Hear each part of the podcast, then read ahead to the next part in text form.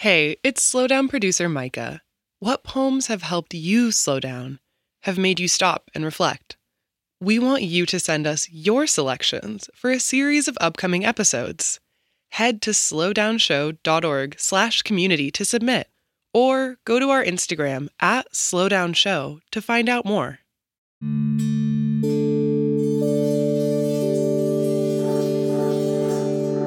I'm Ada Limon, and this is The Slowdown.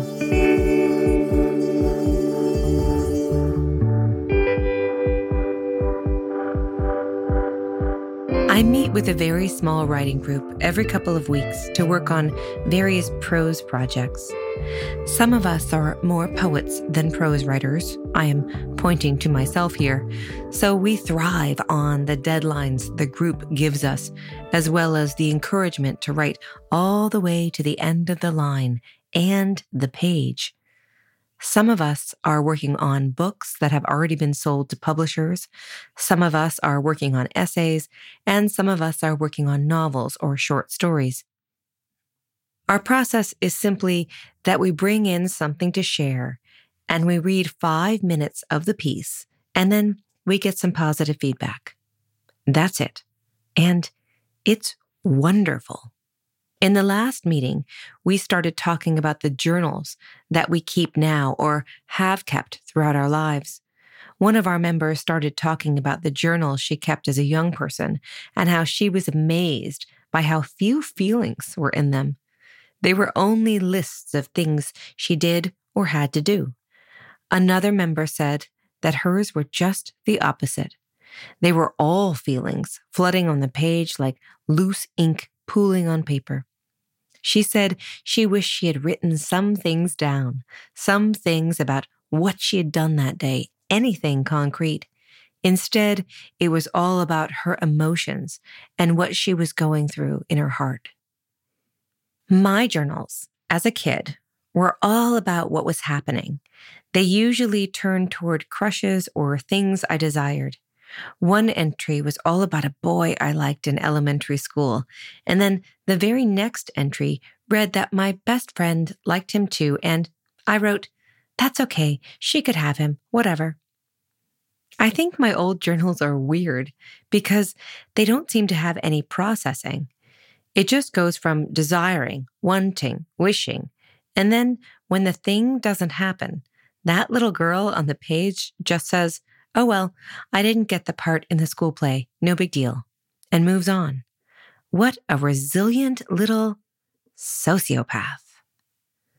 My journals now, which I keep daily, often are a mix of a long and annotated to-do list, poem drafts, reports of my dreams, and still my wants and desires.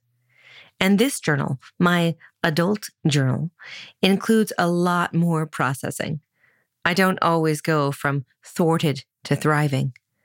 I do love that it's a recording of my life, and whether I like it or not, I can flip through those pages and see what held my attention. Today's poem is an exploration of both memory and obsession, and how sometimes we'd like a little more control over both. Uncertainty Principle at Dawn by Catherine Barnett. Come morning, I'll make a list of obsessions, and maybe you won't still be on it. Only five dollar bills, telescopes, anonymity, waiting, beauty, silent comedy, the silent comedy of beauty, of waiting. Could I forswear all these things and just crawl back into the bed you and I once slept in? What would happen then? Play any film backward and it's elegy. Play it fast forward and it's a gas.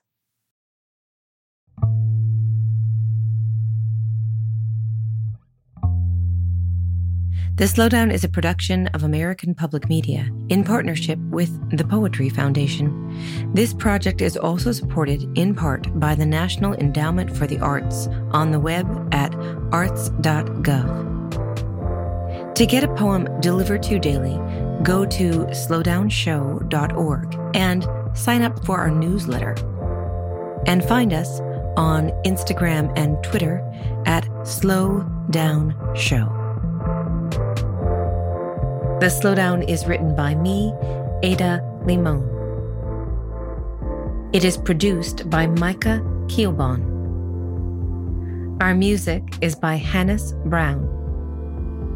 Engineering by Alex Simpson. Production help by Susanna Sharpless, James Napoli, and Sarah Kaplan. Our executive producer and editor is Beth Perlman. Our executives in charge of A P M Studios are Chandra Kavati, Alex Schaffert, and Joanne Griffith.